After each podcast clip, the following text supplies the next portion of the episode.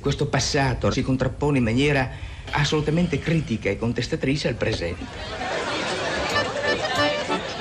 Tutta l'umanità ne parla. И приближается к большому камню.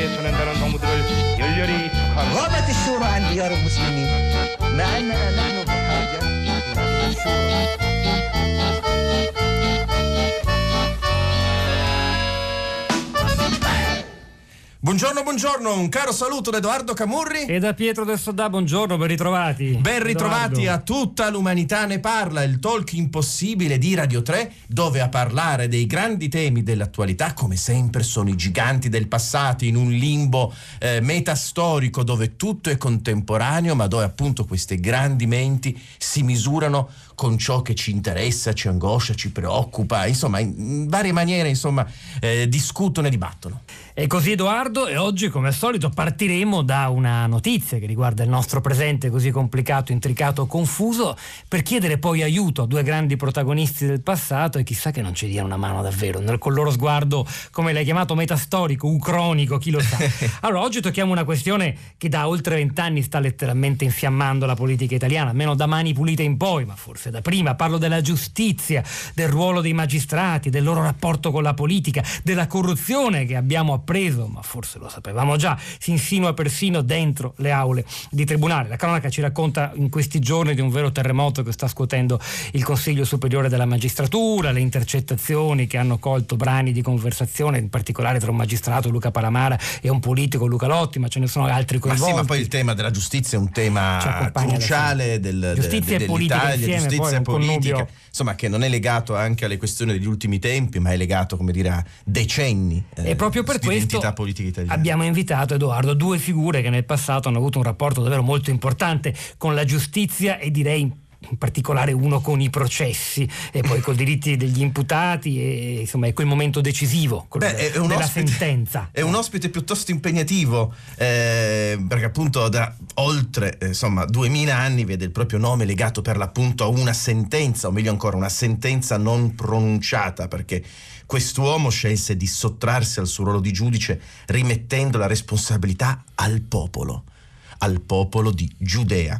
Appunto, diciamo pure che un giudice che di mani pulite se ne intende, visto che secondo l'Evangelista Matteo scelse proprio di lavarsele nel momento più importante. Beh, insomma, immagino che i nostri ascoltatori abbiano già capito di chi si tratta. Signore e signori, è con noi qui a tutta l'umanità ne parla, in diretta dagli studi di Via Asiago di Radio 3, Ponzio Pilato. Buongiorno! Buongiorno a voi, buongiorno, mi raggiungete qui nel mio eremo laico e vi ringrazio molto, è la mia prima uscita pubblica, sono passati circa due millenni e vorrei approfittare della vostra così cortesia per togliermi dei macigni che ho sulla coscienza. Eh, Grazie, forse insomma, è la buona occasione. Ne, ne avrà la facoltà. Intanto eh, mi, mi chiede, le voglio chiedere, ma come la possiamo chiamare? Prefetto va bene? Ma lì mi può- governatore sia perfetto che perché io ero vabbè governatore Governatore, Ma- allora segniamocelo. governatore che assomma le due cariche quello di prefetto e quindi sovrintende la milizia e l'esercito ma anche quello di procuratore quello che riscuota le tasse addetto alle finanze Governatore Di- Pilato. Fa molto americano, Eh beh, insomma, sì, vabbè, sì, sì, c'era quel, quel meraviglioso libro proprio eh, di Anatole France, eh, no? Il, ehm, sì ne so, è mio malgrado eh, no, il diventato- governatore della Giudea, un libro meraviglioso quello. Sì, vole- ma io non volevo diventare famoso, sono diventato mio malgrado. Beh, l'ho diventato, l'ho Cioè, è diventato. così famoso che è arrivato fin da noi. Sì, ma Se- famoso perché ho condannato Gesù, come è diventato famoso Giuda. C'è una storia che non mi piace, tutti questi che io non volevo, non volevo, perché come dice Borges... quella- È un lettore- Ponzio Pilato, lettore di Borges, è la cosa più borghesiana che- Borges dice che, che la fama è, è una forma di incomprensione, forse, forse la peggiore, di solitudine, forse la peggiore.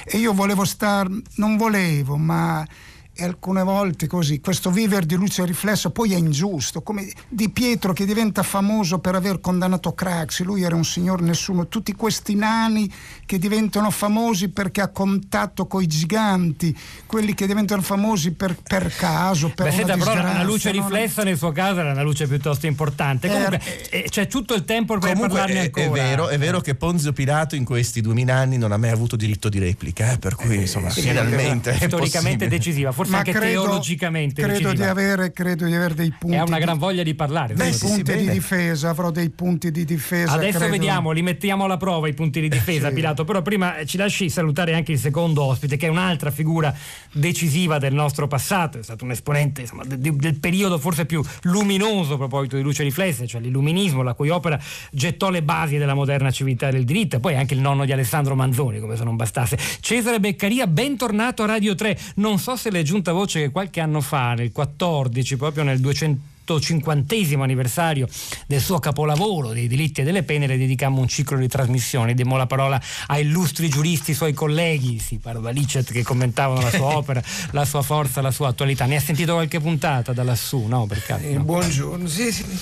buongiorno a lei. sì, ma me l'hanno detto, ma guardi, visti i tempi bui in cui è piombata la nostra povera Italia, avrei solo un desiderio, un unico piccolo desiderio, ovvero di non essere più nominato, di non essere più citato per radio, nei convegni o in Parlamento. Ecco, lasciatemi stare, lasciatemi riposare in pace, anzi, se avessi la fortuna di trovare un buon avvocato e se avessi la fortuna di incappare in un bravo giudice chiederei un divieto di non essere più nominato. Cioè lei sta citando eh, Antonio Di Pietro quando durante la stagione di Mani Pulite chiedeva di non essere più tirato dalla giacchetta. È un curioso Eh, paradosso questo, eh? Eh, insomma, Beccaria. anche una provocazione quasi quasi Quasi Edoardo. quasi lo potrebbe essere, però io noto che ultimamente mi citano, citano il mio libro dei delitti e delle pene, come disse Cesare Baccaria, ma poi di fatto non fanno nulla in concreto. Ed è interessante perché spesso viene citato per l'appunto dei delitti e delle pene, no? il capolavoro di Cesare Beccavia, un po' in maniera pilatesca, cioè per lavarsene le mani. Cioè pago il mio olo- obolo allo Stato di diritto citando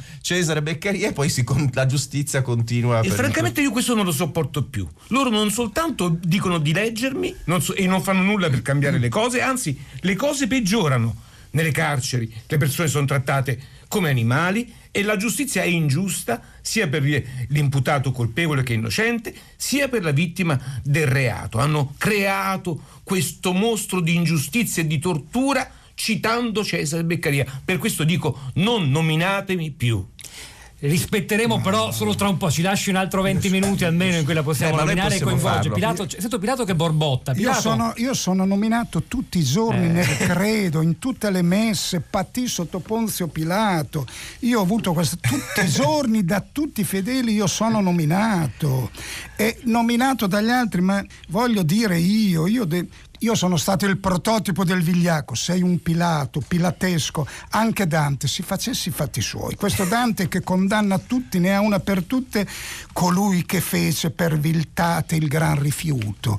Tutti dicono gli esegeti che si riferisse a me, ma insomma, qual è stata la mia viglia? Che mi sarei lavato le mani? Ma se Quest- le lavò o no? Scusi il No, dettaglio, questo sembra gossip, que- però è interessante. Ma questo, questo è un falso storico. Qui, qui le fonti, le fonti, manca rigore. Il lavarsi le mani era una pratica giudaica, non romana, non romana. Quando mai io mi sono lavato le mani? C'è proprio a bovo, a principio, c'è una falsità che mi condanna. Io ho cercato di resistere al popolo, ma che a lavarmi le mani, io ho cercato di resistere al popolo. È giusto Matteo, Matteo non mi voleva bene, ma Matteo è smentito da Marco, da Giovanni, da Marco e da Giovanni che hanno capito che io ho cercato tutte le vie di uscita perché dovevo, ero stretto, ero stretto. Quindi lei non è il Tra legge- prototipo del giudice populista, come spesso viene No, eh, io sono, interpretato. sono una vittima del populismo. Il populismo. Una Ma vittima. sì, perché questo popolo che io ho resistito perché a Roma ho portato le immagini dell'imperatore, non le ho. Ho provato, non ci sono riusciti, però era una manovra contro i sacerdoti, contro il popolo.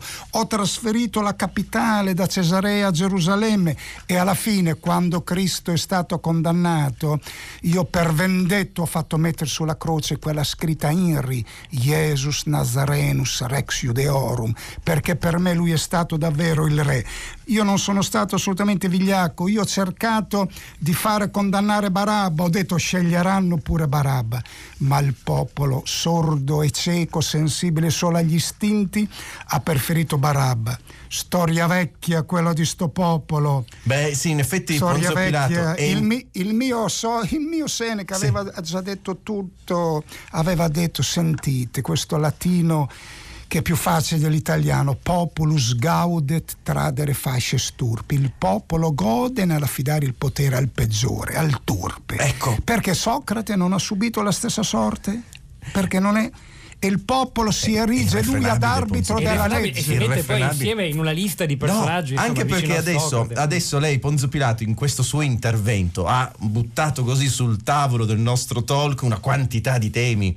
Da una parte il tema, eh, grazie, lei è una grande attenuante perché insomma la sua storia non poteva che essere questa se no non si sarebbe compiuta la, rede- la redenzione. Quindi è questo un grande tema eh, filosofico. In che misura siamo liberi e quindi responsabili degli atti che ci coinvolgono? Beh, se non siamo liberi e responsabili, qual è il senso del codice penale? Per esempio, è il problema della libertà. eh, è La predestinazione. La predestinazione e poi c'è anche il tema del rapporto fra giustizia e populismo e popolo, no? È il Quindi- caso, il caso nella vita, il caso. Beh, sono, sono due temi importanti. Pietro, se tu sei d'accordo, è che io vorrei sentire. Convocherei l'illuminista. Esatto, Ah, Cesare Beccaria, se ci può un po' spiegare il suo punto di vista eh, del rapporto fra giustizia e popolo. no? Il popolo è colui che reclama, il soggetto politico che reclama sempre giustizia, se non addirittura vendetta, è il senso di uno Stato di diritto che deve per l'appunto mediare no? tra questa esigenza mh, viscerale del popolo e quello che invece dovrebbe essere uno, uno Stato per l'appunto funzionante. Cesare Ma ne- Beccaria. Nella domanda c'è già la degenerazione. Il popolo non deve fare giustizia. La giustizia è una funzione che deve essere svolta in ogni democrazia moderna dai giudici, dai magistrati. Se tu lasci fare giustizia al popolo, è evidente che avremo sentenze, non dico populiste, ma sicuramente ingiuste, perché non è quello il loro lavoro. Ci siamo, ci siamo sforzati con Montesquieu, ormai tanti anni fa, 200 più di 200 anni fa, a teorizzare la separazione dei poteri.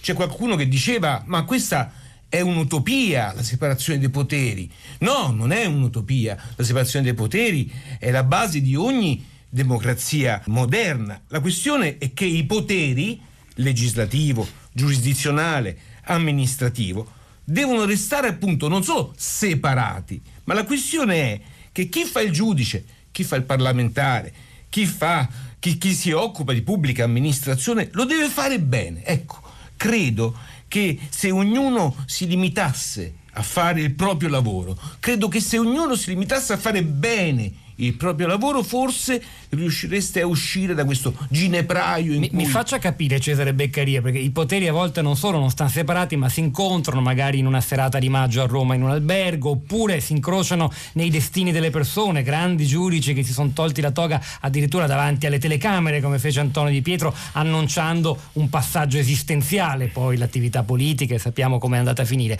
Cioè a dire, c'è un- una malattia italiana di protagonismo di alcuni magistrati, secondo lei?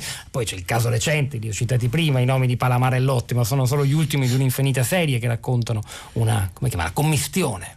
Di Pietro ritorna spesso in queste conversazioni, in questa conversazione, mi è Beh, arrivata ha cambiato voce- la storia d'Italia de- de- degli ultimi E non è detto che 30 lo anni. abbia fatto in meglio, non so quanto dopo Tangentopoli il paese sia il nostro paese. Vabbè, il giudizio sentire- di Beccaria su Tangentopoli comunque ci potrebbe essere Beh, utile. eh. francamente è stato un livellamento del, del listino prezzi. Eh, di fatto quel Tangentopoli ha prodotto la perdita, lo smarrimento, la fine dei partiti come organizzazioni gerarchiche fondate su, su ideali, su valori. L'Italia ormai, la politica italiana è in mano a chi ha più soldi o a chi dice magari cose più gradevoli. Il partito in quanto tale è stato spazzato via da Mani Pulite, non c'è più. Noi non abbiamo, prima avevamo i partiti nel bene e nel male, ora non ci sono più.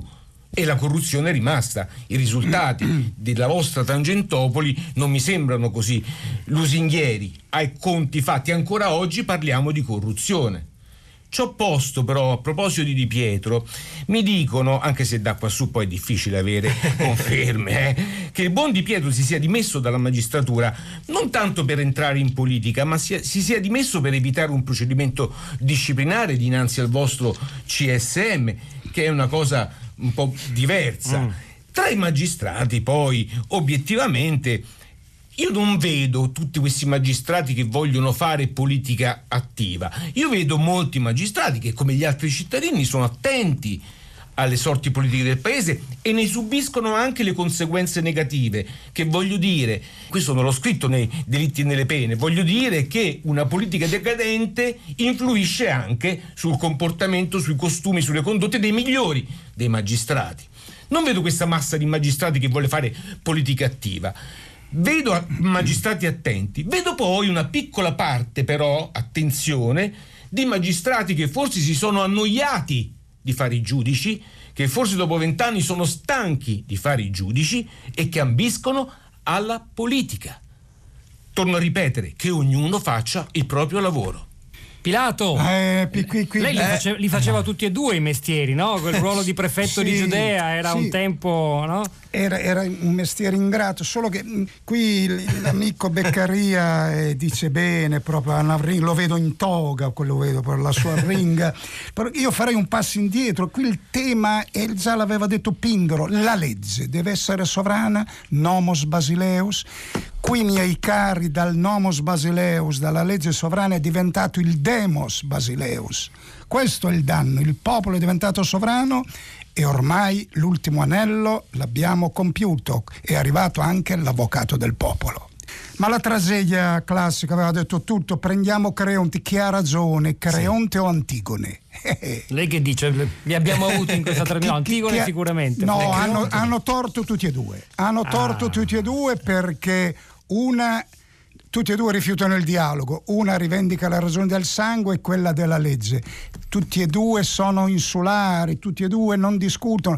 E nella politica, non nei politicanti, nella politica che va trovata la soluzione, nella politica, nella politica io credo la legge deve essere autonoma, terza, tutto, però è frutto della politica, del, della, della comunità, della Repubblica e invece noi l'abbiamo derubricata ai politicanti, così a questi incontri notturni, a queste cose un po' così, un po', un po', un po oscure. Però ecco io poi se volete sì. non parlo più. No, no, no prego, io, sono, no, no. io sono vittima di un problema. Io parlavo latino Cristo parlava aramaico. Mi sono servito come traduttore di un sacerdote, di uno dei Sadducei. Io credo che mi abbia tradito. Quando io posto quella domanda alla, alla verità, eh, sì, io, credo, banale, io credo che perché io volevo, avevo una domanda che resti in evasa e che sarà per me la condanna fino alla fine dei miei giorni, quando lui ha detto date a Cesare quelli che di Cesare a Dio quelli che è di Dio. Questo è un grande principio del diritto, ma lì il traduttore non mi ha spiegato bene, io credo che mi abbia ingannato, io, perché io, io parlavo latino, Cristo parlava l'aramaico, qui bisogna bisogna conoscere le lingue, se no non ci vogliono le interposte persone, fanno dei danni, io credo di essere vittima di un grande malinteso. Ecco, però è meravigliosa l'idea che un problema di traduzione sia stato lo strumento della divina provvidenza. E sì, anche ma... la nascita di una civiltà. E anche la nascita di una civiltà, magari proprio è, è l'elogio del refuso, qui dovremmo, dovremmo invitare Giorgio Manganelli no, prima o poi è, a fare è il particolare che decide l'universale. Dobbiamo essere induttivi, non più deduttivi.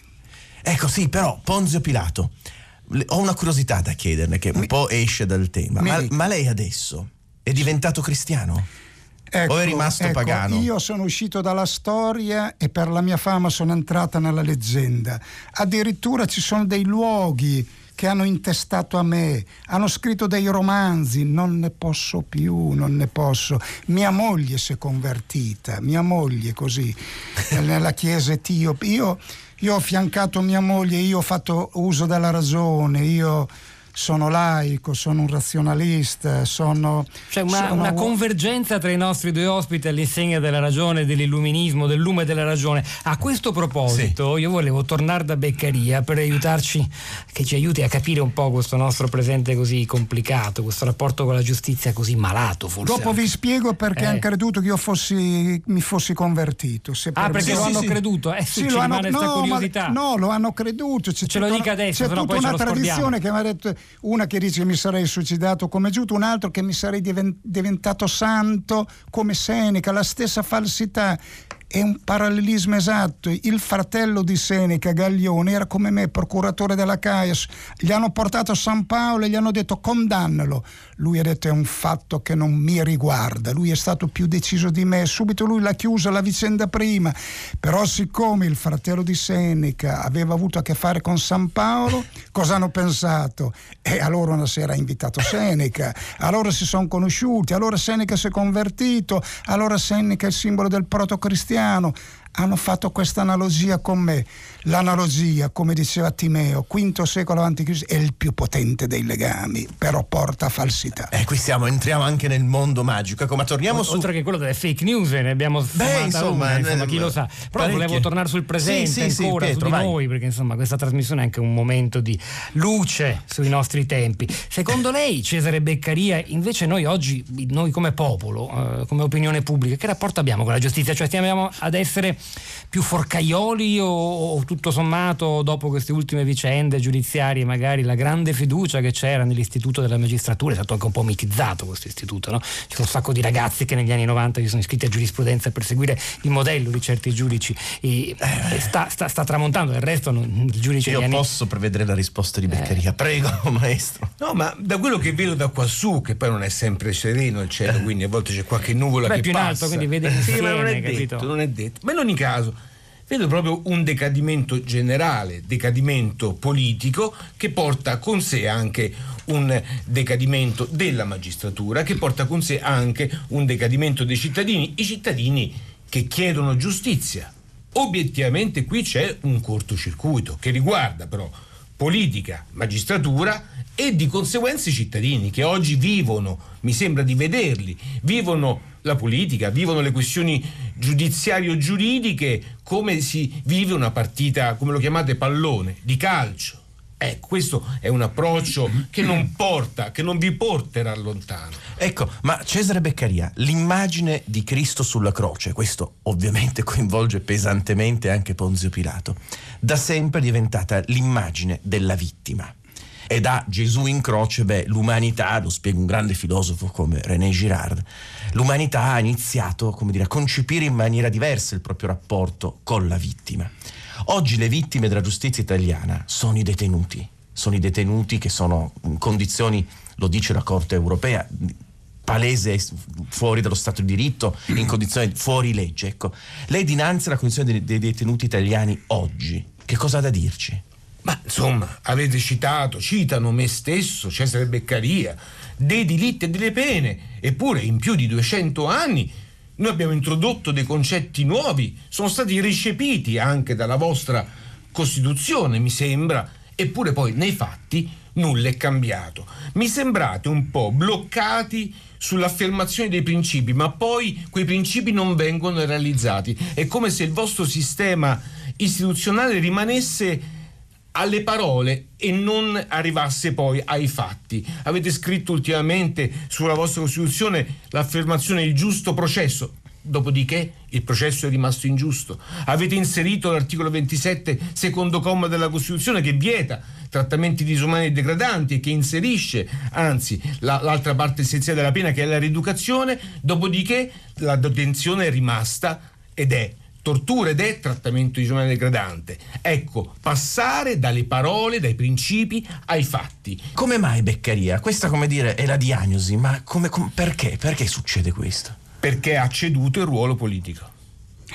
È pacifico questo. Annuisce anche Pilato, ma Pilato ai suoi tempi com'era questa distanza tra i principi e la pratica? No? Noi diciamo sempre che la nostra civiltà del diritto è innanzitutto No, debitrice allora- allora del era- diritto romano eh, del suo era, tempo. era- eh. era saldamente ancorata alla vita, Roma era tutta, era tutta una causa giudiziaria, un grande filosofo allora ha detto era un greco, tu- tutta la vita è una battaglia di parole, ecco da questo noi de- è un foro perenne la vita, questo è e credo che noi non ne usciremo anche perché questi giorni ho fatto un approfondimento sulla parola legge, l'ex, cosa vuol dire, da cosa deriva? Eh, e qui proprio ho approfondito qui nel mio, nel mio monastero laico, così mia moglie passa la vita a pregare e contemplare, lei è santa. Io cerco di indagare e ho visto che ci sono due, due etimologie concorrenti. Una che la riconduce alle gare, quindi la legge ha qualcosa di coatto, della forza che ti costringe, e un'altra invece che è un dire, leggere che è il dire, che è il comunicare. Ecco, io credo. Il logos, il leghe. È leghe in leghe in uno e credo che uno da ligare e uno da leggere e credo che questo sia sia il pendolo, l'oscillazione, sia questa forse tutta la vita io credo appunto una battaglia di parole e non ne usciremo se non riconosceremo la priorità della nostra vita associata e non usciremo da questi due estremi, da una parte l'individualismo, il despota che fa la legge e dall'altra il demos, il popolo che fa la legge. Bisogna far emergere in tutta la sua forza la sovranità della legge, la quale regola che cosa? La forza del diritto e il bene comune. La saggezza pilatesca. Sì, saggezza, ma poi a me mi chiedo sempre, questo è il grande compito, come, come tutto questo? Cioè siamo sempre, come dire, a ripetere i grandi principi, ma come ci ha insegnato, ci dice adesso Cesare Beccaria, dobbiamo trovare il modo di... Con il buon senso. E anche questo per un principio. Prima del diritto, prima del sapere del diritto esiste il buon senso. Questo insegnavano gli i vecchi magistrati, questo è. Il La buon- responsabilità individuale. Ma proprio il buon senso, Senso. caro Pilato, cioè il, il il buon senso, il buon senso del padre di famiglia. Questo manca alla base di un'azione ri- politica che possa rinnovare un potere sovrano dello Stato. Perché io non mi ricordo se l'ho scritto mai, ma è certo che la giustizia è l'ultimo dei problemi che può avere una comunità. Però attenzione, la giustizia in quanto meccanismo che accerta la violazione di una regola è l'ultima valvola di sfogo di una democrazia perché tiene, tiene assemblato lo Stato di diritto e se salta la giustizia salta lo Stato di diritto. E se salta lo Stato di diritto, beh, È insomma, finita la democrazia. È finita la democrazia. Edoardo, e sta per finire anche la trasmissione. Io Beh, guarda, sarei andato avanti almeno due o tre ore, eh, due o tre ore ancora per ragionare, discutere. I temi tra, sono tra due molti. illuministi, lo diciamo, cioè Beh, sì. Beccaria e Ponzio Pilato. Eh beh, certo, ma possiamo presentare i nostri ospiti Sì, che sono importanti Vai, perché comincia tu. a fare Cesare Beccaria, beh, insomma, è una delle voci storiche di Radio Radicale e di Radio Carcere. Riccardo Arena, buongiorno Riccardo. Buongiorno a voi, grazie per avermi costretto come fosse una misura cautelare. eh. No, no, beh, co- com'è andata? Beh, beh, spero non so, lo Ma decideranno so- gli una, ascoltatori. una pena alternativa. So- io no? mi sono divertito. Ma una soprattutto, come sta Radio Radicale? A che punto siamo? Beh, non è che spetta a me dirlo, speriamo che la, eh, la passi poi al Senato questa piccola correzione di manovra che ci consentirà quantomeno di arrivare, di non, di- non di salvare Radio Radicale, ma di vivere fino nei prossimi mesi. E come sempre, viva Radio Radicale. Sempre viva Radio Radicale. Grazie Riccardo Arena. E invece Edoardo, a fare Ponzio Pilato dagli studi Rai di Bologna, evidentemente questo monastero laico dove vive con la moglie santa deve essere da quelle parti in Emilia, è un- quello che definirei ormai un amico di tutta l'umanità Beh, ne certo. parla, il latinista Ivano Dionigi, autore di tanti libri, tra i quali ricordo anche l'ultimo che nel titolo riporta il celebre motto oraziano Sapere aude, osa sapere. Ivano Dionigi allora, com'è andata? Ma Cioè, istituito un, un Pilato inedito, non lo conoscevamo, un punto di riferimento nuovo per noi. Sì, sì, vi ringrazio molto perché questo elogio del conoscere delle fonti, ci vogliono fonti, competenze, basta con le favole. Io sono stato troppo vittima. Era quasi favole. proprio un Pilato russo, la maestra Margherita, un po' tormentato, no? Con un Eh gran sì, mal di testa. eh, con un gran mal di- testa. Eh di sì, per- perché ricordo. Aver contribuito a sacrificare il giusto, non da pace. Vabbè, ringraziamo i nostri ospiti per Grazie. Riccardo Arena, grazie, Grazie a voi, grazie a voi. Adesso grazie. si aprirà una stagione estiva eh, di tutta l'umanità ne parla. Quindi noi non spariamo, Non torneremo. spariamo, ma saremo in uno strano limbo la domenica. Poi andate a cercarci, c'è sempre il podcast e poi insomma tutta l'umanità ne parla è onnipresente. Quindi insomma non perdete tracce di noi. A tutti, ciao, buona Grazie, estate. arrivederci. Tutta l'umanità ne parla. Di Edoardo Camurri e Michele Demieri. Con Pietro del Soldà. Regia di Elisabetta Parisi. Puntate podcast su tuttalumanitaneparla.rai.it.